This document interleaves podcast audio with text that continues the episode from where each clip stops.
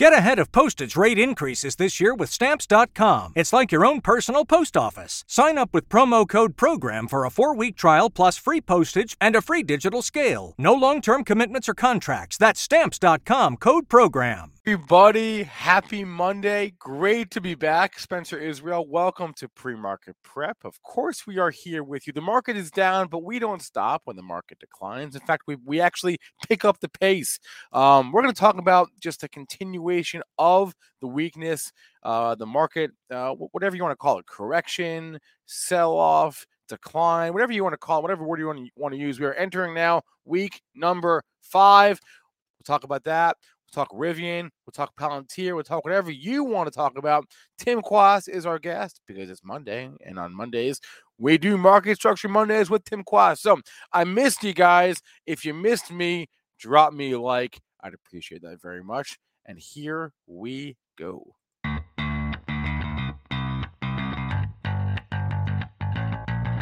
Coming to you live from downtown Detroit, this is Benzinga's Pre-Market Prep with your host, Joel Elconin. This is a volatile puppy here, isn't it? And Dennis Dick. I've bidding a penny. I will buy the stock for a penny. With everything you need to start your trading day.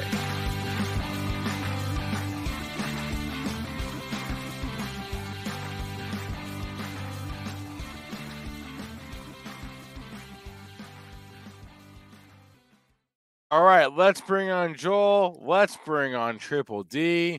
Everybody, how are we doing out there? We're doing okay. We're doing okay. Let's do a quick rundown here. Down 73 handles at 46.50. We do have some support in the market, but uh We'll see if we get a little bounce first. We sure need one. Crude down 319 at 106.56. You have gold in the red by 23.70, 18.59.10. Silver now under $22, down 62 cents at 21.75.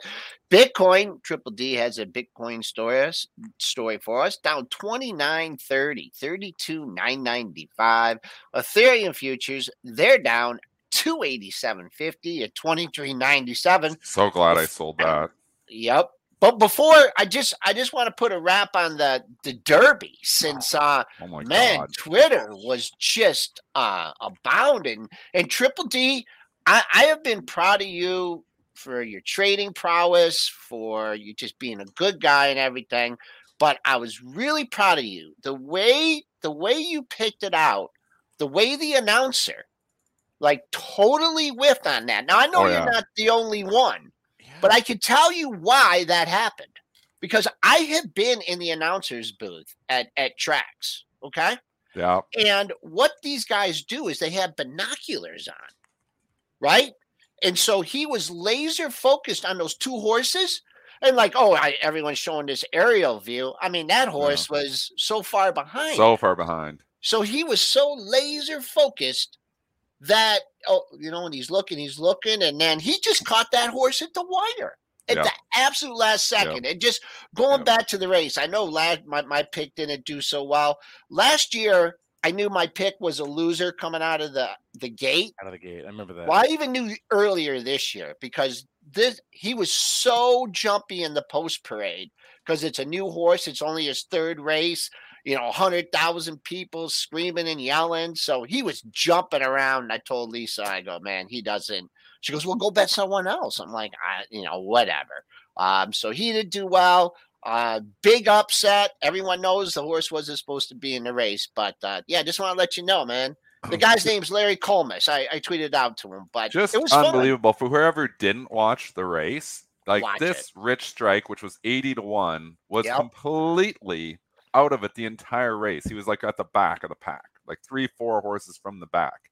And then in the final stretch, it's like they shot him out of a cannon. I don't know like how all of a sudden, but when you're looking at that aerial view, in that final leg, he almost looks like he's running twice as fast as the other horses. Like I don't know how. I guess he just kept it all pent up, and they started going, and that horse just saw it and just started ripping through. And then when it passed that number three horse on the inside, and then I'm like, okay, he's got a lane here. Boom. Yeah, He I- that's inside. unbelievable. That's got to be one of the most exciting races, like a finish like that for an 80 to 1 long shot to come in for like to be at the back of the pack until the final stretch and then pass like seven horses in the final stretch to win the Kentucky Derby to catch the announcer by surprise. I oh, mean, Oh, I'm not a huge horse fan, but I that know. kind of race will make you a horse fan. One one more thing, quick story, and then we'll get back to the market. You know, that horse was purchased for thirty thousand dollars in a claiming deal. race back in the fall from Calumet Farms, right?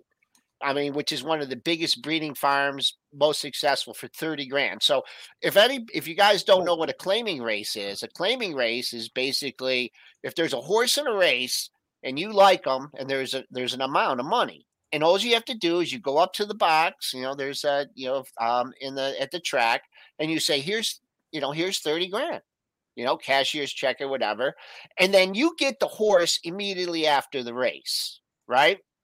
Well this is back i don't know in the 60s or whatever there was a horse in this area that was a really good horse and my dad was trying to buy the horse and the guy wouldn't sell and he wasn't you know doing any races so the um the guy took the horse to chicago and he put him in a claiming race How do you know this? my dad told me the story Oh, okay, okay, well my dad's not around but right, right, can't- okay, okay. Yeah. so my dad and his buddy went to Chicago, okay, with the cash. And the horse was in a claiming race. And so they show up, the horse wins, they claim the horse, right? And the rule is is when you claim a horse, you're supposed the people that buy the horse, you're supposed to give them a bridle, right? To lead them out like they had the trailer and everything to get the horse. Well, the guy was so upset that he took the bridle off the horse. Ha. So my my dad and his partner, who uh, uh, actually horse won the Hambletonian once, they had to go around and look for rope in order to make a a, Oh. a fake a fake uh, bridle to lead the horse out of the stall. And I think the name of the horse was Mass Painter. Was the name of the horse? Turned out to be a pretty good horse. So that's that's a claiming story for you. My dad drove to Chicago to pick up a claimer, and turned out to be a real good horse. But So- So, Joel, wait, what you're saying is the horse that won the Derby was essentially paid for with one Bitcoin. That's what you're saying. a little bit more. You'd have a, a little bit mm-hmm. more. Yes. Yeah, just, a little bit left over. Yes. Yeah, okay. yep. A Bitcoin and change, we'll call it. A Bitcoin plus an Ethereum, Yep. actually. Yeah, one, one Bitcoin plus one ETH claim. Could have got you this horse. Okay. All right. now, and now you're at, and even that's that's a good segue into Bitcoin and crypto, which is start. This is a good job, Spencer. This was the start of the tech wreck that we are seeing this morning. It started on the weekend with Bitcoin slowly leaking, slowly leaking, slowly leaking, continuing to leak the entire weekend. Ethereum, same thing the entire weekend. Yes, these things trade 24 hours, and yes, they do affect the overall market. And yes, it is risk off weekend, which led to a risk off opening here for the S&P as well. But break down the Bitcoin and the Ethereum. I've been saying Bitcoin's been holding up pretty well. I've been bearish for a long time. You know that. I've been talking about on the show. It's finally starting to break. I mean, I cannot believe it's held up this long. it's a risk asset, you know. We always talk about what category, you know, Bitcoin, and you talk about, you know, like trying to value something, you know, what's the value of Bitcoin? What someone else is willing to pay for it? Nothing. Do you go to a store? Do you use Bitcoin? I mean, but anyways, ahead. and I don't think Now- you're ever gonna. Now tell your story. Uh, well, let's just get the Bitcoin breakdown, then we'll go into storytelling a little bit with it too. But you know, so tell us the action here, Spencer. Break it down over the weekend. We were around thirty nine thousand, basically Thursday night, and now we're what thirty two. Well, Where are we? well, what do we always 33. what do we always say? The, the, the longer you hang out at support or resistance, the greater likelihood that eventually you'll you'll break through it at some point, Yeah. right? And Oh, we were we were hanging out at this forty thousand support area for, I mean, m- months and some. I mean, it- you know, a long time. Yeah, too long. It's too long, right? So now that's gone. So right now we're at thirty two nine fifty in the futures. I there, mean, there are just you know a lot of people that are just gonna hodl. They believe they're believers. Yeah. Um, and that's when I was gonna go into the story here. Uh, friend, one of my best friends, it's his girlfriend's cousin, and he was talking to her on the weekend, or talking to him on the weekend. He's he's young guy, he's done really well for himself. Owns four houses, sold all four houses, put it all in Bitcoin at fifty five thousand, and my buddy's like, "What are you going to do here? I mean, it's down at 35." He's like, "Oh, I don't have to worry." He's like, "It's going to 100." He's like, I'm not worried about that. I'm hodling. He's like, it's eventually hundred and then it's eventually a million. He's like, this is my retirement plan. This Bitcoin is it. This is going to make my whole life. And he's like, well, what if it doesn't? He's like, I don't have to worry about that. He's like, and he, uh, he's like, my buddy was trying to tell him, he's like, it doesn't have to go to hundred thousand. He's like, no, it does. It's going there. He's like, and he's like, he believes it with his soul. He said to me, like, that's what he's like. He's like, this cousin believes it with his soul. And I'm like, this is the what is out there. Like these people believe this has to happen. And I'm going to tell you, nothing has to happen. And in this market environment, this type, if you can call it an asset, is the thing that gets hit the hardest Mhm. because there's no value investor floor. This is all story. Exactly. It's belief. It's hype. When you get a certain point in time on, you know, some of these stocks like an Apple, well, a certain point in time, value investors will come in to create a floor because they're like, this is just too cheap. We're going to buy the stock. But where do you say that for Bitcoin? To your point, Joel, where do you say that this is the floor? Is it 25,000? Is it 20,000? Is it 15,000? This is like a story stock. Story has gone cold. Is it over? I don't know. Nobody knows that, but it's ice cold. This kind of asset that gets hit really hard right now, and nothing has to happen. Nobody knows everything, or nobody knows anything, and especially nobody knows everything that it's going to 100,000. It doesn't have to go anywhere. This could go, and I truly believe it could go a lot lower. I've been saying potentially 10,000.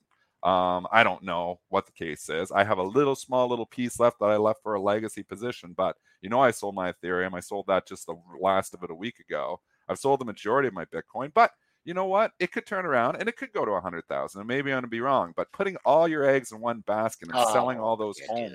I mean, this is the, the horror stories that books get written about after the fact the still the- stay diversified. You can be a Bitcoin believer, but putting hundred percent of your money in it, man, I s- cringe. I cringe. I it, cringe. the double-edged sword of crypto is that the fact it the fact it, it has no, no fundamentals behind no fair value no free cash flow none of that that all serves to its benefit on the upside because there's nothing to say who are you to say bitcoin is only worth 50 Very true. I say it's worth 100k. Uh, wh- who, who's true. right? I could be right. Who are you to say, right? That works great on the upside, but it also works against you on the downside. Exactly. So, so the, the same arguments for Bitcoin being at 100k or a million or whatever also apply to Bitcoin at 10 and 5, right? Where did they come out with those? When did they come out with those ETFs? If Oh, not, Bottom when? at What, the top. what, what- what's the symbol on those? Uh, well, Uh, BI BITO, but it's not even it's not even a real ETF. They just hold because Yeah, It's it- not even it's set a up like- it's it was never gonna prove. October. It was October of last year. It was, but it's Bitcoin futures, so it's not even like a real Bitcoin ETF. yeah. So you're gonna have probably well, eh, but but let's go to you know another story here is MSTR. I mean, you got Oh. MicroStrategy CEO that is the biggest Bitcoin promoter that ever walked the Yeah. planet. I mean, he Yeah. comes on CNBC and he's this person that's got the belief too. Apparently, if Bitcoin, because they're so levered up to buy Bitcoin, apparently the rumor is on Twitter. I'm not sure if this is true or not, but it's been flying around that if Bitcoin goes to 21,000, they're going to get some serious margin calls because they're so levered up buying Bitcoin. Yeah. It's one thing to put all your money in it, but it's one thing to put all your money and all your borrowed money in it. So, I mean, these are true believers, and it might work out, but it doesn't have to work out. So that's why I'm just saying I don't know where Bitcoin's going. It's all just zeros and ones. It's what it is. It's a bunch of digits on your computer screens made up of zeros and ones, and it can go wherever it wants to go. But the story right now is ice cold. I mean, I still think it, it, it it's prudent, like the asset allocation, to have crypto in some way, shape, or form. If you if you have none, I consider have none. No, you know, you just said you I have. have point zero zero point zero Okay, one all right, percent. I, I, So just- basically none. All right, fine. Basically not. I, you know, I, I've got a little bit, and I've been slowly adding to it. Um, you know, here and there. Um, but I, I, I still think from just from a, from an asset allocation standpoint, it's good to have some crypto. But I'm, I'm, I'm not making a call. I have, I have no idea where it's going to go. Um, if it goes to zero, I lose that. You're going to be fine. But I That's won't, the- I won't. I won't That, that's such a great point, Spencer. I mean, Yeah. if it goes to zero, you're Um, going to be okay. I mean, So I'm gonna, ask I'm- yourself wait, that let's question. Be clear. If Let's be clear. Bitcoin, I'm ask- gonna be I'm gonna be pretty pissed off. Okay. Well, I would be pissed off, but you're not gonna pretty you're not gonna, you know lose all the money that you've you know made throughout Yeah, your no, life. no, but I mean, Pompliano has all of his money in Bitcoin. He's done really, really well, and maybe you know he's so rich now, maybe it doesn't even matter at this point in time. But you know, he says something like 97% of his net worth is tied up in Bitcoin. But that's going right against the laws of diversification. It's a hardcore belief, and that's how people get rich. Don't kid yourself. There's Oh, some people that get very rich putting all their eggs in one basket, and that egg hits. I mean, Cathie Wood made herself off by putting all her eggs in one basket on Tesla, and it hit. And that's what made her. I mean, so it can happen and work in your favor. People win the lottery all the time. But if you want to be cautious with your money, putting it all in Bitcoin is not cautious. And and and maybe we can bring it to the to the stock market too and even the bond market because like what happens when there's no desire for any asset right? Like Besides everything is dollars. everything is puking right? The stocks are puking bonds are puking worse frankly. Crypto is puking. Everything there's nowhere to hide right? Everything is everyone is feeling super down right? Which um makes you think we're due for a bounce. Like just to try to, you know, I- yeah maybe. I, I think if you're sitting with 100% cash, and I said this on Friday, I think it's time to start putting a little bit of money to work in smart stocks. So, for instance, talking to my wife, this was Thursday night, and I'm like telling her how we got half of our money in cash, and she's like, in our RSP. And um, in my RSP, the only job for that money is to invest. It doesn't do anything else. You can't bring it out, get taxed on it. So its only job, it can't go be used to buy groceries. It can't be used to go buy a new car or build my house. Its only job is to invest. And I'm 53% cash in there. I had her up to in the in the high 40s. And she's like was shaking her head at me. He's like, this is a crazy thing to do because you know markets go up over the course of time. She's like, buy me some stocks. I'm like, okay. all right like Well, Joel- wait joel has an idea for you joel the, the, what stock did you mention like a half hour ago What do you what do Oh, you he hates the stock. Oh no. Yeah. Just What? just on a relative strength basis. AT and T. Oh god, no. Okay. Look at the chart. It's held up well, but Why? But why? There has to be a fundamental They did the spin reason.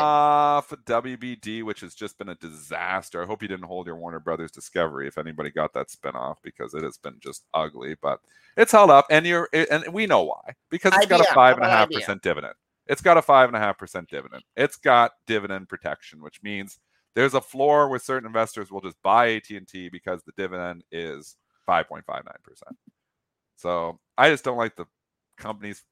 I, I think in an inflationary environment where inflation's running eight or nine and AT and T has no growth, I see myself losing two to three percent of that. So a year, but it's But- better than losing twenty percent a year. So- Exactly. So, we'll give you that. I'd IBM. rather own cash and get three percent though, and I feel like I'd be ahead of the game. But but then but then you're losing inflation too. So maybe you're just looking at AT and T as a better than a cash hedge. But I don't see AT and T as cash. I see it as a stock still. So I still see there's some risk in there Okay. it's a tough investing market to your point spencer. I mean i look at my i look at the, the stocks right now. I have a filter running a thousand of the s&p's biggest companies here a thousand. It runs and it shows me what stocks are trading up. There are eight. Yeah tyson Eight. tyson's up eight out of a thousand today trading higher. So this is Uh-huh. the epic this is the, the the thing we're making is there is no place to hide. In this market right now there is no place to hide. We talked about this happening that eventually when the bear markets get ugly enough they start selling everything and everybody's hiding in commodities and saying oh yeah this is going to be the place this is it you know chevron's going to continue to go up 100% a year forever here. I mean i believe we are feeling peak demand right now peak inflation. I believe demand destruction is happening around us. I believe it will bring oil prices down. I don't know when that's going to happen but i believe it's i believe a lot of these oil stocks are priced in for the economy to continue to rip higher. And that's not happening. A, a slowing economy will hit these stocks too. Yes, you have the war in Ukraine, which is helping to keep the prices elevated. But eventually, a stock is a stock here. And I see Chevron gone in September from $93 to 170. The stock has doubled in six months. And you can go back and look at history, Joel, on Chevron. There are not a lot of periods where CVX, the one of the biggest oil companies, if not the biggest one, ExxonMobil Chevron, has doubled in the period of six months. There is a lot of war, a lot of good stuff priced in there. And I believe this money will come out here too. I believe you will see Chevron look like NUE. It's why I sold NUE. Look at Nucor, what has it has done since its awesome earnings report at 187. It has just quietly lost 30% in 10 trading sessions. I think you're going to see most of your commodity stocks start to look like this once we start realizing that, hey, they're starting to get some demand destruction. You can actually see if we start seeing with CPI numbers, obviously going to be everything this Wednesday, but I don't think yeah, commodities are a safe place to hide anymore. If I had commodity stocks and I don't have hardly any now left, I would sell them. That's just my opinion. I don't have a crystal ball. I may be wrong, but the way I'm reading the tea leaves here is that there is still a lot of money hiding in commodities. Twitter believes it with their soul that oil is going to continue to go higher. I believe in my soul that when you get a slowing economy, demand for oil starts to come back in. War is the wild card, though. If the war escalates, then it's going to probably keep these stocks elevated.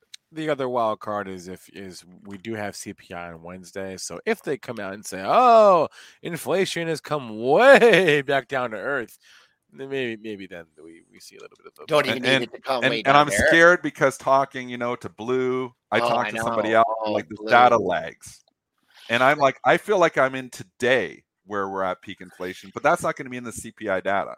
Mm-hmm. So this number, you know, could be a month from now or two months from now where we actually start to catch up. I don't think we're going to, I'm scared we're just too early. And if that's CPI and it's going to mean everything, if it comes in hot, Katie bar the door, it's going to be just ugly. If it comes in even slightly better, you could get a rip your face off short squeeze. So it's going to go. If there was ever a time to buy options, it might be, but they're going to have it the peer premiums jacked. So it isn't going to work either. But place your bets, folks because we are going to rip one way or the other off that CPI data on Wednesday. But people are nervous going in, and that's why you continue to see the heavy selling ahead of the CPI print. You know what you could do, uh, Dennis, too, is like if I know the premium and buying it, you could do a wide spread. You know, something where you're you're risking like a buck and a half, two bucks, and you can make ten. I mean, that's really the only way because the premium for you know, like your whatever the spiders at 405 right now. Yeah. I mean, the 410 calls, you know, yeah, you get a great move up to 409.50 and, you know, it, they just don't move. At least on the, uh, when you have those spreads on that you at least, you know, you're short and it just, the, the vol just goes and sometimes, you know, that's the end you end up making it on. But uh, we'll see. We just got a little bounce here this morning. Uh, we're trading at 40 50, so down 69 and a half handles. I think I think the whole world predicted this, you know, because of the the Russian victory day and everything, and uh, uh, you know, the tough talk over there and a little bit of nervousness. Also, was just uh, everyone thought we were going to take out the low on Friday, right? We got down there, we got down to that area and we didn't. So, but we're, we're taking it out here today. At least in the in the day session, we are. We it's sure like are. if we've come this far. You don't think we have a day with four thousand? We're going to hit those stops under four thousand. We're going to hit those stops under four thousand. I think so. Then yeah. you know who knows. It all depends on the CPI. We're going to be weak. You know, we're going to get some bounces. Uh, it's going to be choppy in, but CPI is what matters. It's all that matters. But but to, to another chat's point too. I mean, somebody's just saying you don't think it's time to start nibbling. I started I started nibbling back into some stocks. And so my wife wanted some stocks. The first stock that I bought her was uh, I rebought my Amazon. So and I took a lot of heat. I took a major heat when I sold this at 3100 after the good print. This was the, with the earnings and we know I came on that show that day and I said I sold the rest of it because I feel like we're going to get ugly here in the overall market. And people were telling me I'm going to re- be rebuying this at five or six thousand, and why would you sell your Amazon? I was like, well, I bought two hundred before the financial crisis started, or before the COVID crisis started, and it ran up. And you know, I took a double sized position. Then remember, I, I had the one for the swing trade, which worked really well, and I held. I was going to hold the one for the long term investment. But I've just so saw so many COVID stocks go full circle and give it all back. I'm like, why can't Amazon do the same thing? So I made the point that I thought eventually I could re get Amazon at 2200.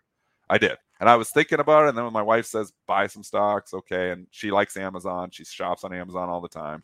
So I rebought half of my original Amazon position. I also bought wow. more Virtu Financial, VIRT, which is epically looking horrible on the chart. I, yeah. Um, but I just, I, I started buying this at 29.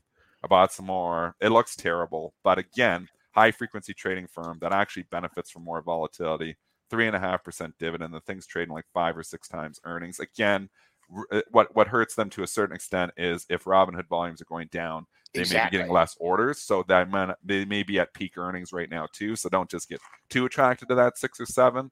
But you know, my good friend Sal Arnuk now works for the company. I mean, really, um, you know, he got hired. Yeah, Sal went over there and started working for Dougie Large. Yeah. So I mean, there's so many smart people. Wasn't he with um with with Themis? Yeah, with Themis wow. Joe. Yeah, he left. He's with Virtu now. So, wow. but I mean, this is just a company that you know I believe in because I believe in that the management. They run the company really, really well. It's a high frequency trading firm, so if you hate high frequency traders, maybe you don't want to put your money in it but I'm about making money. Virtu Financial, I, we've played this a few times, Spencer. You know, I played it from 28 to 34. You played this one. a few times. Stock, stock Every never, time this thing pulls back, stock never goes up, Dennis. The stock never goes up. It seems like to me. It comes, it goes up, and then it comes back down. It gives you another chance. It's the great, greatest like swing trade channeling stock. So it could go All to right. 25. We're in a market environment where everything's going down. You might get this at 25, but I'm starting to nibble, nibbles, nibbles not coming off. I'm probably like 47% cash now. And my wife is down like maybe 37%, you know, cash. So, you know, she's got to, they got to get, they got to get more invested in those long term RSPs. But I still don't think this is, you know, the time where I have to go all in yet. Nibbling. Uh, there was a question from the chat, a few, a couple questions about DraftKings actually, and I want to, I, I, we can go there, but and as we do that, I want to, um, I, I want to read you guys a snippet of this letter that the CEO of Uber sent out to the whole company today that got, got leaked to the press this, uh, this morning. And I'm, I'm just going to read a couple of sentences because this this sentence applies to every company under the sun right now. At least every public company, every growth stock, this sentence applies to. Um, he said, "We have made this is again the CEO of Uber. We have made a ton of progress in terms of profitability setting a target for $5 billion of adjusted EBITDA in 2024. But the goalposts have changed. On, and the context of here is he just spent like a few days meeting with with with their their largest investors in New York. So that's the context of, of this letter. So the goalposts have now changed. Now it's about free cash flow. That's it. That's all I wanted to read. That's that's so the bottom line. That? The CEO of Uber. And and and a lot of these companies don't have a hell of a lot of free cash flow. They have negative free cash flow. This that's is a problem. That's the point. Any company with negative free cash flow, which frankly is most of the growth companies out there, because free cash flow never mattered. Right? It was all about top line growth, top line growth, grow your revenue, grow your revenue at all costs. Do you actually make money at the end of the day? Who cares? Just grow the top line. And, and the market has changed and, its tune. Yes. Once again, we we go through these phases. This is 1999 all over again, folks, where it didn't matter. The earnings doesn't matter. The CFA Institute wrote a chapter on uh, on their. In, I tell this story. I've told this story before, and I've been involved in helping to write some of the CFA Institute curriculum. Or um, over the course of years, I've been very involved with CFA Institute for the last 20 years. But I can remember when I first started doing my CFA back in 2000 and 2000 and, and they added a chapter into the curriculum on how to value companies with zero earnings. They added that in the year 2000 that's and, that's zero and, earnings. That's not that's not even oh that's yeah. okay, okay that, and, and in 2002 and i remember it was carl Schweser i used to go do the Schweser and he he was actually an, an, an great instructor. And i remember in 2002 we were talking about you know this chapter that they had added but this is after the tech bubble burst. He says don't expect any questions on the exam from this chapter. It's five pages on how to value these. Expect zero because here is how you value companies with zero earnings. And he had a big chalkboard and he wrote a huge zero on the board like that. And I mean, this is, you know, so we've went through this before. History, as Mark Twain has put, as Ryan Detrick tells us, doesn't repeat itself, but it sometimes and often rhymes. This history right now that you are experiencing is 2000 tech bubble burst. And so, we are like in 2001. We're already a year past it. So we're doing the same thing. It took two years to start to come out of it. We're a year into this because this started with February when all the Cathie Wood stocks started coming down, all the growthy names. We're like 15 months in. So we, you know, t- if we're following that path, we probably got about another nine months of this crap. But, you know, CPI data could change, everything can change, and we don't know if it's going to be identical. But we've seen lots of stocks down 60, 70, 80%. So in in that time, the Nasdaq fell 81%. I don't think the Nasdaq is falling 81% this time because the valuations aren't extreme on a lot of companies. But could the Nasdaq fall another 10% from here? I would be a buyer. I'd be buying more stocks if the Nasdaq fell another 10% from here because some of the valuations in the companies are reasonable. Give me to reasonable valuations on some of these companies, and I start loading up. Well, my, my whole point in bringing up the Uber thing as it pertains to DraftKings, because someone asked about DraftKings, and and I was and you, we, we can look at the chart all we want, but my, my point was whenever any company starts to show its free cash flow going in the right direction, that is the time to strike. That with that with then I don't know That's when that is whether, whether it's next quarter or the Mhm. quarter after that. I don't know. But if free, uh, you know, I think what's DraftKings free cash flow right now? It's like minus five hundred, negative five hundred million dollars. Right? Doesn't sound So- great. Right. So when when that metric starts to improve, then you can start nibbling. And I don't know when it's going to be. And but that that's I'm going to apply that logic to every every stock across the board. Right. No buying until I see that number improve. Uh, let's go to a couple individual stocks here. I want to go to Rivian for a second. Um, this news broke over the weekend um, because over the weekend, what happened was Rivian's lockup uh, expiration happened. Their lockup period expired. So all these insiders that own a lot of Rivian shares are now free to sell. Ford owns a lot of Rivian shares. Ford owns about 100 shares of Rivian stock.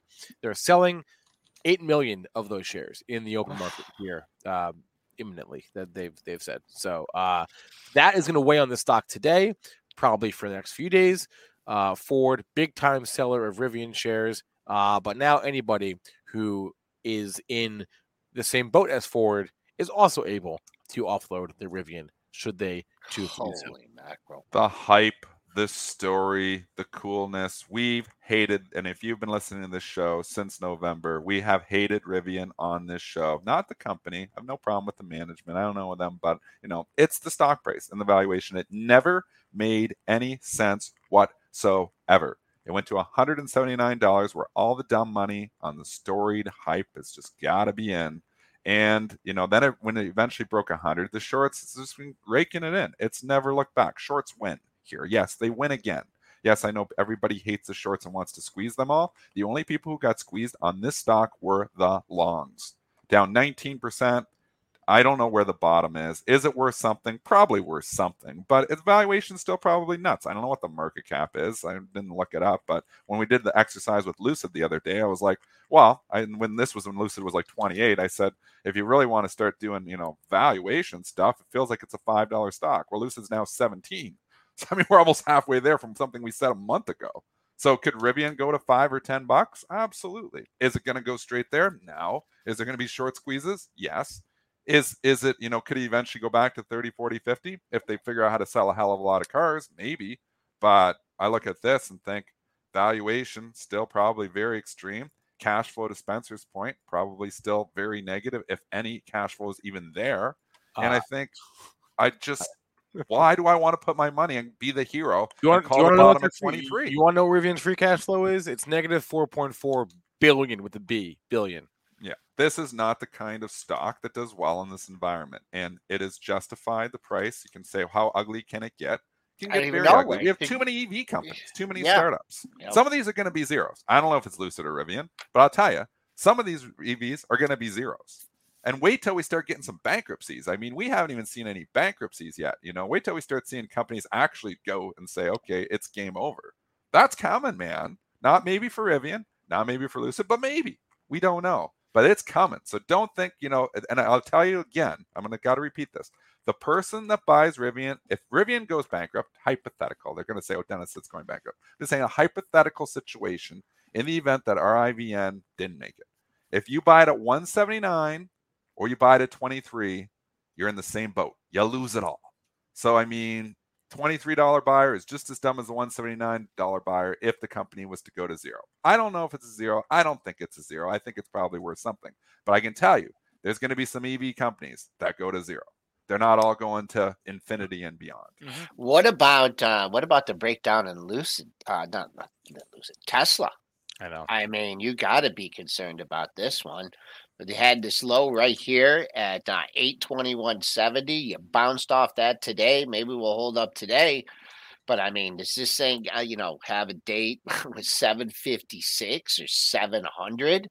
Um, I mean, you know, the closer it gets to, I guess, like the strike for uh, um, for Musk is like 540 uh, Mm-hmm. as far as where there's some pressure on that. But man, oh man, I, that is not a good looking chart at all. So you- Tesla traders, keep an eye on 820. That was the pre-market low. You had your low right here, just one stinking low at 821.70. After that, under 800, and then maybe you got a dip with 700. It, it's hard to say. I mean, valuation doesn't make any sense on this thing either. But Musk, I love Musk, and I believe in Musk, and I know Tesla has some value investors actually down below. Those value investors might be at two or three hundred, but they're there. Um, but it's never. I- don't think it's ever going to get into value territory because this company just has so much belief. It's its own animal. So I mean, it wouldn't surprise me if Tesla led the next bull run out of here, and it just goes and this keeps going up because everybody just believes in Musk. But at the same time, it's not going my long-term portfolio because it goes against all my core demanding of of growth at a reasonable price. Love Elon Musk. I can't bring myself to buy Tesla 100 times earnings. Uh, and Tesla, may miss Tesla something. to its credit, Tesla to its credit, has positive free cash flow. Yeah. Oh yeah. Oh yeah. It's worth something. It's not. A, I can tell you one thing. Tesla is not a zero. Oh yeah. Tesla is something. Some of these EV companies are zero. It's not Tesla. Yeah. Tesla is something. Tesla as and Musk. I love Musk. I wish it was a reasonable valuation. If Tesla came to an earn PE of like 40, I'd load up. But you know, at 100 or 120 or 110 times, still, I can't bring myself to do it. Yep. All right. Uh, it is 8:36 now uh, on Monday, which means it's time for our regular segment where we talk market structure with Mr. Tim Quast on Market Structure Mondays. We're driven by the search for better, but when it comes to hiring, the best way to search for a candidate isn't to search at all. Don't search, match with Indeed. If you need to hire, you need Indeed. Indeed is your matching and hiring platform with over 350 million global monthly visitors, according to Indeed data, and a matching engine that helps you find quality candidates fast. Ditch the busy work. Use Indeed for scheduling, screening, and messaging so you can connect with candidates faster. And Indeed doesn't just help you hire faster. 93% of employers agree Indeed delivers the highest quality matches compared to other job sites, according to a recent Indeed survey. One of the things I love about Indeed is that it makes hiring all in one place so easy. When I was looking to hire someone, it was so slow and overwhelming, I wish I'd used Indeed. And listeners of this show will get a $75 sponsored job credit to get your jobs more visibility all at Indeed.com slash PREP.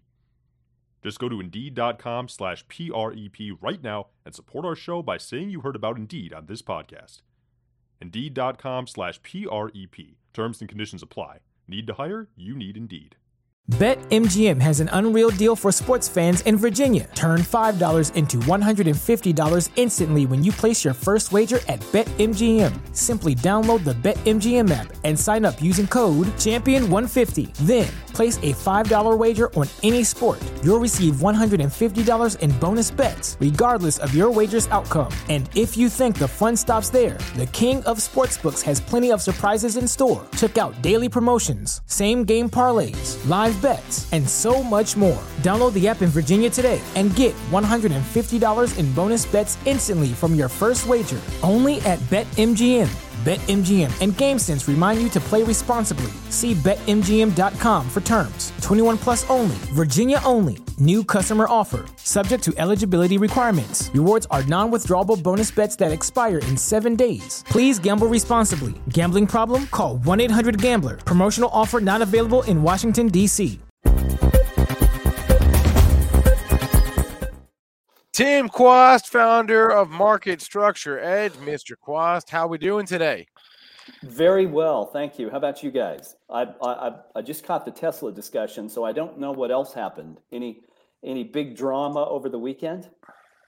Well, I mean, everything is down. So if, uh, if you consider that drama, then yeah. Uh, Well- then, Well, yeah. not everything, Spencer. For, you know, fortunately, what we told Edge subscribers to do, you know, we said on Friday, just whatever you got left in your retail trading account, take it out and put it on the eighty to one long shot at the Kentucky Yeah. Derby. That's oh my and, uh, gosh.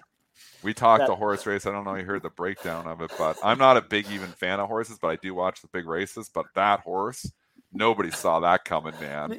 The announcer didn't even know the name of the horse. He didn't even know what to do with this horse coming up on the inside. yeah, yeah, that, that would have been nice to, to put all my money on on, on that. Uh, but well, let's talk about. Yeah, this, we would never do that. By this the way, mar- this market no, here, no. Um, Tim, is there any market structure reason to suggest that that there could be a short term bottom at all? Two, yes, there are actually. Okay. uh, so, number one, the way that we measure supply and demand in the market, and we we measure the way that the behaviors that drive buying and selling wax and wane. Mm-hmm. Uh, demand is at 2.9. So, statistically, there historically throughout the entire data set, the probability of a gain from 2.9 is a number approaching 100%. Now, that doesn't mean it's sustainable. Uh, but so there's one that when we get well below four, uh, the lowest measure we've ever recorded, by the way, was was uh, March 23rd, 2020. was 1.9. But so for perspective, this is one of the lower reads. So that's one reason. And then we've noticed this phenomenon, and I'm not, again, it's a data point about uh, that's from market structure. So, you know, I always tell people, why is the stock market down? Well, you know, China's slowed down. We're concerned about recession, war in Ukraine. Okay, those are all external inputs that will affect people's behavior. But that's not how the stock market works. That's not the physics of the stock market. The physics of the stock market are A, the rules that govern how prices are set, and B, supply and demand. It's that simple. Uh, so, another phenomenon we have seen around short term gains for the market, which may very well be followed by further declines, is a steep surge in buying. it's happened three times year to date, and it happened after each of the preceding two dips. And that happened last week. So, is there a the high probability of a short term, even today?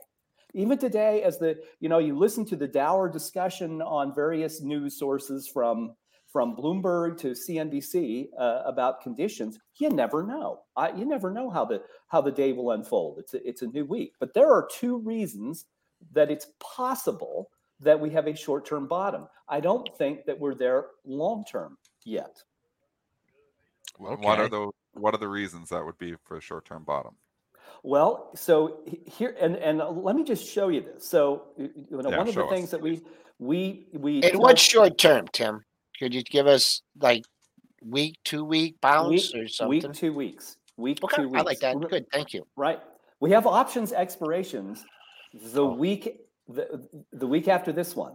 So mm-hmm. I think those are important. Uh, the the Russell rebalance gets pegged. Boy, what a mess ah, that's going to be. Yes. You know, those are oh two very, gosh, very, very important things that are going to affect how uh, how people uh, approach the market.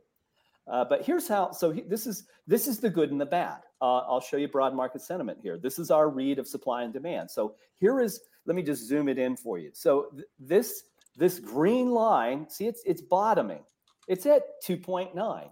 Uh, that's a miserable read. The reason that the market continues to be weak is looks, right looks to me It looks to me like it's still going down. I don't know. It, it, trend doesn't look like your friend. I don't know. from a trend perspective, it's probable. That's you know that okay. sure it could change. From a trend perspective, it is probable. And uh, if we look back long term, that's a pretty pretty steep drop below the green line, which has statistically indicated a bottom. Doesn't mean it's immediate, just gives us a read. Okay. Here's the problem down below. Look at the supply side. It's as though in an economy, everybody stopped buying goods at the same time that the supply chain recovered and furnished the market with an unbelievable supply.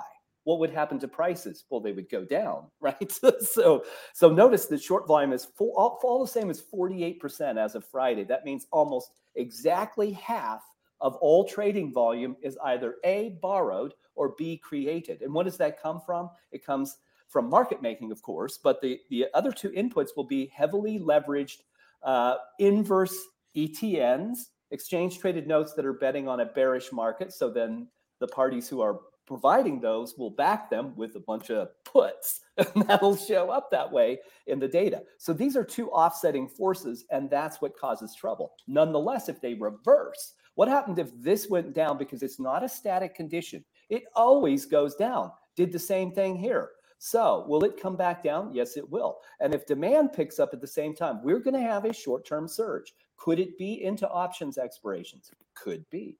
Could be. And then I would fear the destruction to another handful of, of these synthetic exchange traded notes. Uh, and in that context, just a funny little anecdote. I had a had a contractor at uh, my house here in Denver doing some grout work, and uh, and he says to me, "Have you seen that NRGU?" well, look up NRGU. It is yeah, it is a triple levered energy ETN, and it's staggering. It's got sixty seven billion dollars worth of assets in it, uh, making it one of the largest uh, exchange traded uh, uh, stocks in the market. But that's where we are. Everybody has been so beaten up, they're leveraging into things. And that tends to be the later stage of a bunch of uh, destruction. So, you know, those two things kind of balance each other out. So yeah, I that... sit here and I don't know what to do now, Tim. Like part of me thinks, okay, I could play this short term bottom, and the other part of me says, hey, long term, Tim still says the going isn't that great here yet. So yeah, what do we well, do? You, well, then you have to be as you should be anyway. You should be uh, selective and you should be very confident in the things that you trade. And how I would look at this is uh, as ever, you buy diverging supply and demand. And I'm going to go, so I put a couple of things here in the Benzinga uh, May 9th portfolio. Notice that the read for the stocks in this portfolio, look at this rising demand, falling supply. Those are the conditions that will generally produce gains no matter what else is going on. If you're very risk averse, a great opportunity would be Pepsi. Its intraday volatility is a quarter of the broad markets at 1.2%. It doesn't move a whole lot. It's at five, right at the, the axis of supply and demand, and, and the supply side is down. So that's a place where if the market is rocky, you can probably preserve capital and produce modest gains. You have to set your expectation low. It's just 1.2% of intraday volatility. Or you could trade something like Phillips 66. You know, so this is this is uh, clearly comes with more risk because the broad sentiment reading is down. But if you look at the supply demand balance in PSX, that is exactly what you want to see. You want a steeply rising demand curve that is well over five, well ahead of the market, and a supply side that has fallen back below trend and has a steep downward curve. Those are the kind of things that not it's not linear that will tend to produce gains. So, for instance, I'm going to give you a little tip, uh, edge traders. So, if PSX today is down and it's down at least half of the intraday volatility, 3.6%. So, say it goes down 2%. If you buy it when it goes down 2%, the probability that you produce a return tomorrow or the next day is extremely mathematically high. Again, I'm kidding you not, it is close statistically to 100%. Why? Well, because the divergence down is due only to intraday trading, not the supply demand balance. And that's an opportunity. I did that with AutoNation last week. Uh, AutoNation, great supply demand. It's extreme demand and, and plunging supply. So when the stock went down 3.1%, I bought it and I produced a very nice return. But that's what you have to do as a trader in a market that is very forbidding. And uh, uh, you have to you have to take gains, not chances. I'd like to say, but you want the math on your side. That's what I think, Dennis. I realize that that is a market structure view but it's a very reliable way to approach challenging markets. I mean, and this is the this is the tough thing. I mean, it, everybody's got an opinion out here, and obviously you're using a quantitative approach, and I'm a big yep. believer in quantitative analytics. I'm a big believer in the quantitative approach to the markets. I try to do that in my regular trading as well. Yep. Um, obviously, you know, sometimes things work, sometimes they don't. But you know, right. when you can take that bias out, and I often find myself having a bias on this show, but when I try to trade I try to trade market neutral as much as I can. I'm trying to take advantage of little market inefficiencies when I can. And, you know, you try to give a little opinion and have some fun sometimes too. But it's right. difficult to like, you know, for a human being, you know, to just go through it. So when you look at the quantitative approach to it and say, hey, you know, we're very oversold here and we're due for a technical bounce, it often does come to fruition. It does. But, uh, and I will add to that, Dennis, that it's always, to me, contextual. What will produce a bounce is where we are in context of the things that drive the stock market, which include I'll I mention them over and over, but there are three big things to me: new month, new money. Money comes in through retirement plans. It's pr- it's programmed uh, uh, commitments to retirement plans. There are options expirations, roughly call it the third Friday, but there it spans five days. It's not one day; it's five days where there are options expirations occurring, and then month end when the Steve Cohens of the world will true up their positions and manage their risk and determine what they're going to do next, and the index funds and ETFs will try to square themselves with their benchmarks. So where are we in that context? Well, we're we're roughly two weeks out from options expirations. Well, so about five when you're five days out of the money, that's a that's a, a trade heavily preferred by quants. Quants like five day out of the money options up or down because there's a chance to drive up the underlying and produce a significant return on the option. So you know that there's a probability sometime this week that it turns because that's the trade that will come. I think those uh, help us think well about uh, the stock market. You know, I always go back to the fact that if you're, you know, if you're a doctor, you got to know human physiology. If you're a lawyer, you got to know the law. If you're an engineer, you got to go know math and physics. If you're a trader in the equity market, you must have a basic comprehension of its form and function. You could be the best Benjamin Graham analyst of bottom up intrinsic value on the planet. But if you don't understand how the stock market works, you're not going to succeed. Tim, before we let you go, how many years yeah. of data is um, is your uh, market structure based on? It's it, uh, it in the in in its entirety. It goes back to 2005. This is when okay. we first ran very large tests, and it was right before the implementation of Reg NMS. In the data set you see here, we can go back to 2012. There are reasons for that. And then we keep shrinking it because things have changed so dramatically. You cannot rely on data from 10 years ago to tell you what will happen in the equity market. Why? Because of the massive shift to indexes, the explosion of leveraged ETNs, exchange traded notes, exchange traded products, the way that money continuously shifts ex- exposure.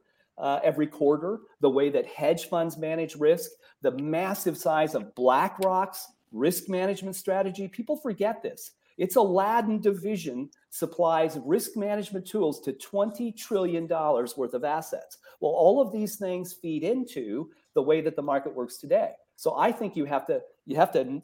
It's contrarian. It's counterintuitive. It's contrary to the orthodoxy that you want to have a large data set. But in order to have apples to apples, number one, what you measure has to be within Reg NMS, Regulation National Market System was implemented in 2007. Uh, so it has to be within that. And then I think you have to go to where this huge divergence between passive and active money has occurred and make sure that you factor that in. That's what we do. Tim, right. can we do one more before we go? Um, Absolutely. I'm just curious too. Roblox, can you take a look at it? Because here's a stock that has just been an epic disaster for the last for 2022. I mean, they, started the year at 100 bucks. They, they, have earnings this week. FYI. We're 27 dollars. Okay. The stock is obviously down significantly from the all-time highs, and you know a lot of people saying, "Wow, couch low can it go?" I've said before, I know these stocks continue to go a lot lower than you think. But I mean, what's what's the quantitative approach looking like on this? What's what's your system market structure? I'd say not so bad. I mean, you have an you have a, a, an increase in demand. The bad news when it, when a stock is at two point six, you see that's where this. I was going to say 6. one or two on that one. I should have guessed. Yep. Huh. yep. At, but it's rising. So you would say, how can the how can yeah. the underlying demand be rising when the price is falling? Yeah. Because it's not predicated on price solely. Price is an input. It's one of five inputs. But that alone, that's the problem. That's why we tell people don't trade price. Price will fool you. You have to trade supply and demand. And demand is a little, or supply is a little above trend, but has flattened out. So, so quantitatively, there's a chance that Roblox does all right, regardless of what it re- reports, because demand is rising faster than supply. That's not a lot of upside, but it's some. So you could know that going into earnings that that might be the case. Tim Quast uh, runs Market Structure Edge. If you want to learn more, go to marketstructureedge.com. Tim joins us every Monday. and uh, we always appreciate it. So, Tim, have a great rest Back of your at week. you. and, Always good uh, to see you guys. have- Thank have you. good. All right, I, I want to talk Palantir here quickly. Uh, Sure. They did report earnings this Yep. morning. I I'm almost loath to give the numbers because, frankly, the numbers don't even ma- seem to matter that much to me. Even if they were good, I don't think they matter. In this case, they weren't that great. The EPS missed by a couple cents. The sales was fine, but the guidance they gave, the forward-looking numbers, was below Wall Street's estimates. man. the Q2 sales guidance was 470 million dollars versus a 483 million dollar estimate. So the, that the forward-looking stuff came in below. Uh, but again, I'm almost loath to give the numbers because they don't matter. And Sentiment is so weak. Um, This is a new all-time low by a buck. Yeah. yeah. Yeah, the stories, stocks, you know, that don't make money. It's all the same thing. If you're if you owned a stock that was cash flow negative, no real path to profitability. I mean, it all looked the same. They've all been, you know, it, it all came back. Like it, it all actually, this all makes sense. I mean, this is what had to happen eventually. We didn't know when it was going to happen, but eventually it had to happen. So Didn't I mean, buy I don't a know where this boatload of is. Bitcoin too? Didn't What's they that? Buy a, didn't they buy? Um, I, I well, they add, I think they added to their balance sheet. So yes, they bought some, but they did it in a way that like companies do it just for their treasury, right? They just add it to their treasury. I don't think it was like we're making a call on Bitcoin here. It was like we're just going to add Bitcoin to our treasury, and so we have less cash and more Bitcoin.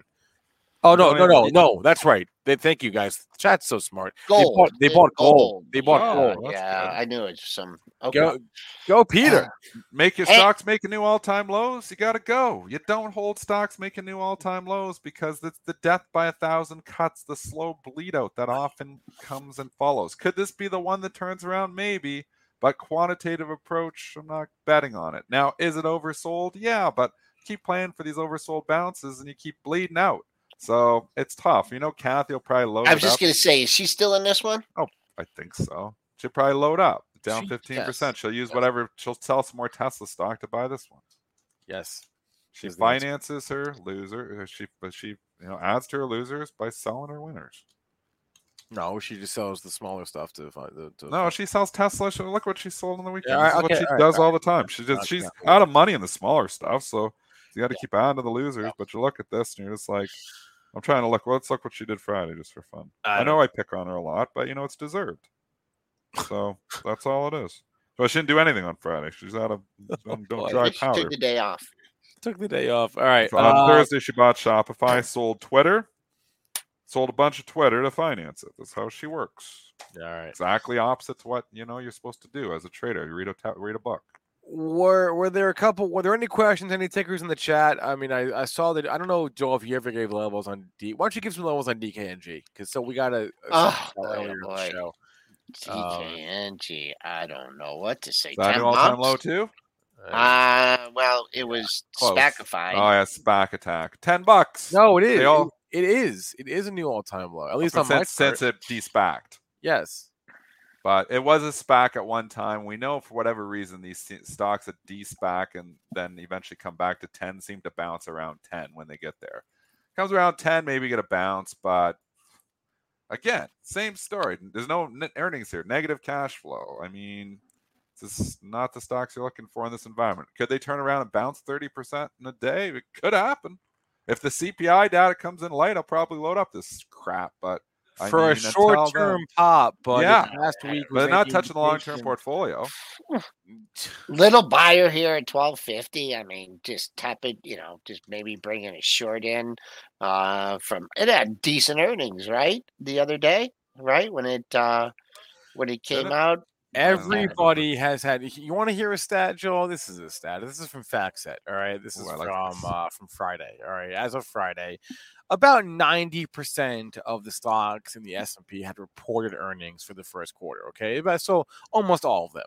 And of those ninety percent of, of companies to report earnings, about eight at eight out of not eighty percent of those, so eighty percent of the ninety percent have reported positive EPS surprises. They've beat on Wow. the EPS, and it doesn't matter.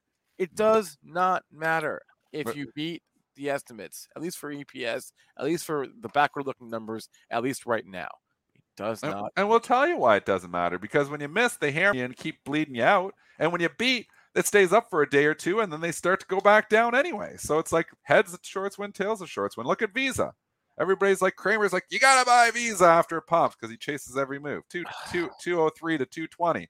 That was like predictable. You knew that was coming back in, but Cramer's buying a 220 and he's buying the top again, and it's right back down. He hasn't figured out the momentum market's broken. At least, well, the momentum to the upside market's broken, not to the downside at all. But the companies miss. They crash down and burn and continue to bleed out. Companies beat, they pop for a day or two, and then eventually they just leak and start going out. Remember Upwork? That was a great one, you know, from last quarter. The big pop up on the not Upwork, uh, Upstart. Well, same thing now. $100 to 150 on the earnings report, back down to 83. Good earnings reports doesn't matter to Spencer's point. Fantastic point. They got good earnings, they pop for a day or two, and then eventually start to come back down anyways. We are so oversold though, so I don't want to end on that note. We are so oversold on a lot of stocks here. I think if you're sitting with a lot of cash, you got to start nibbling. I've been slowly nibbling.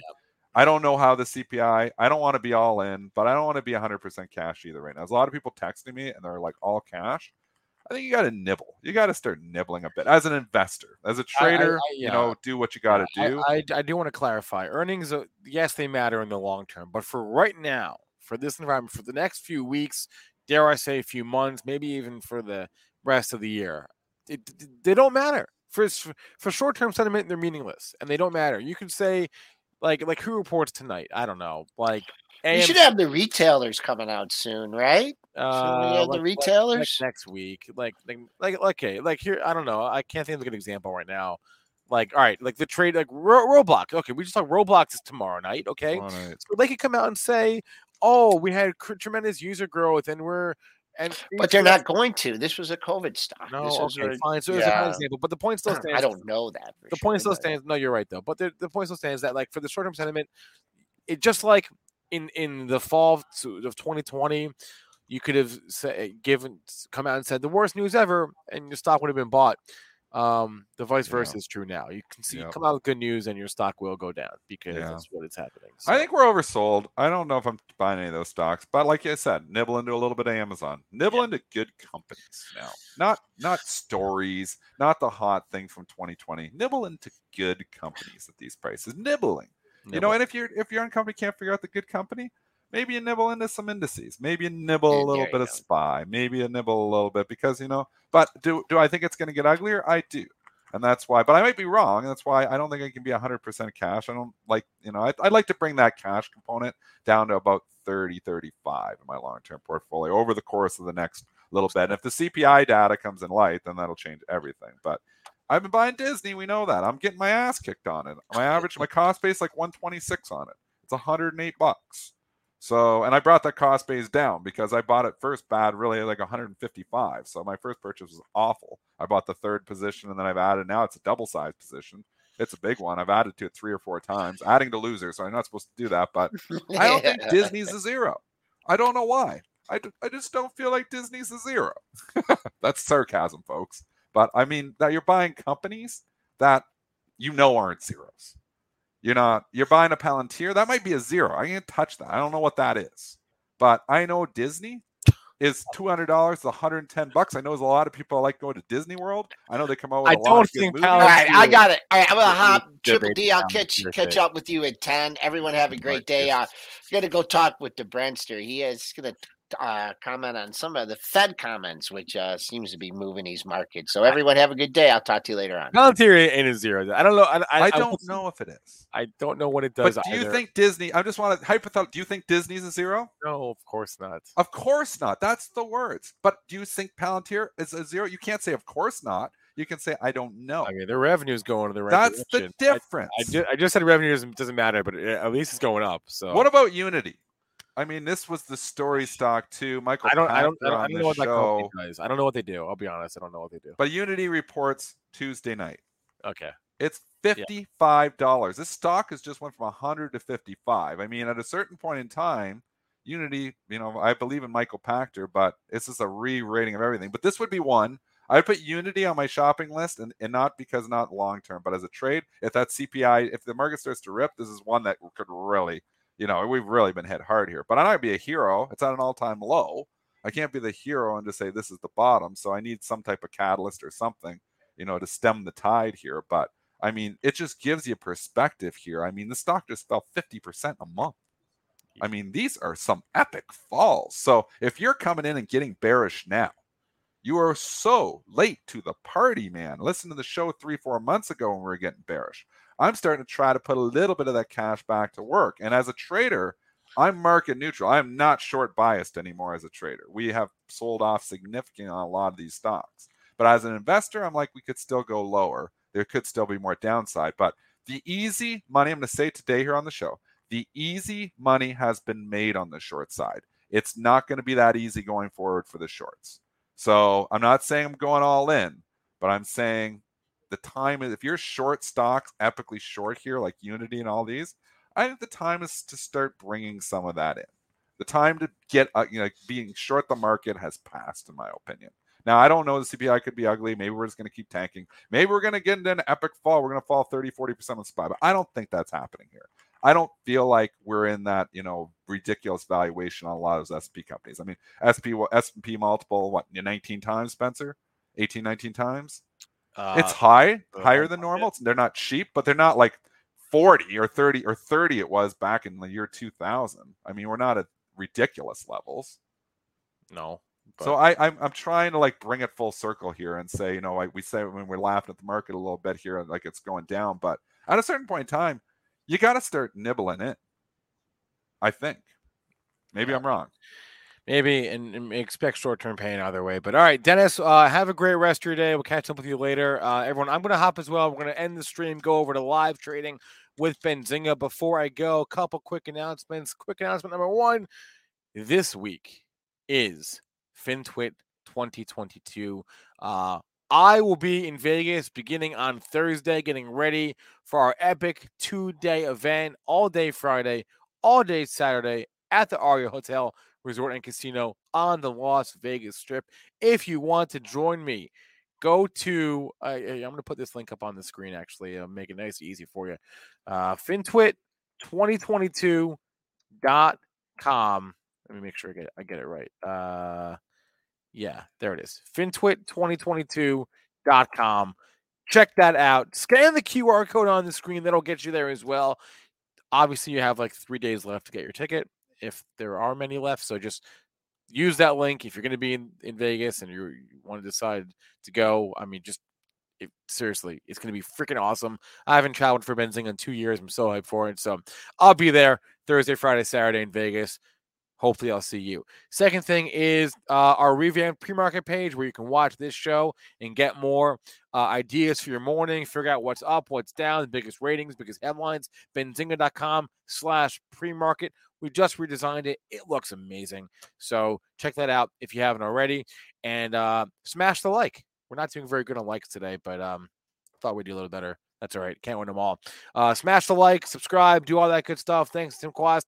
Thanks to all of you for uh, tuning in. As a reminder, all the information from this show, from all of our shows actually, meant to be used as informational purposes only, not for investing or trading advice. Going to end the show now. Send you over to live trading with Mitch, Ryan, and Zunaid. I'll catch you guys later at uh, at 11 for uh, futures trading with Ninja Trader. In the meantime, good luck at the open and uh, stay green.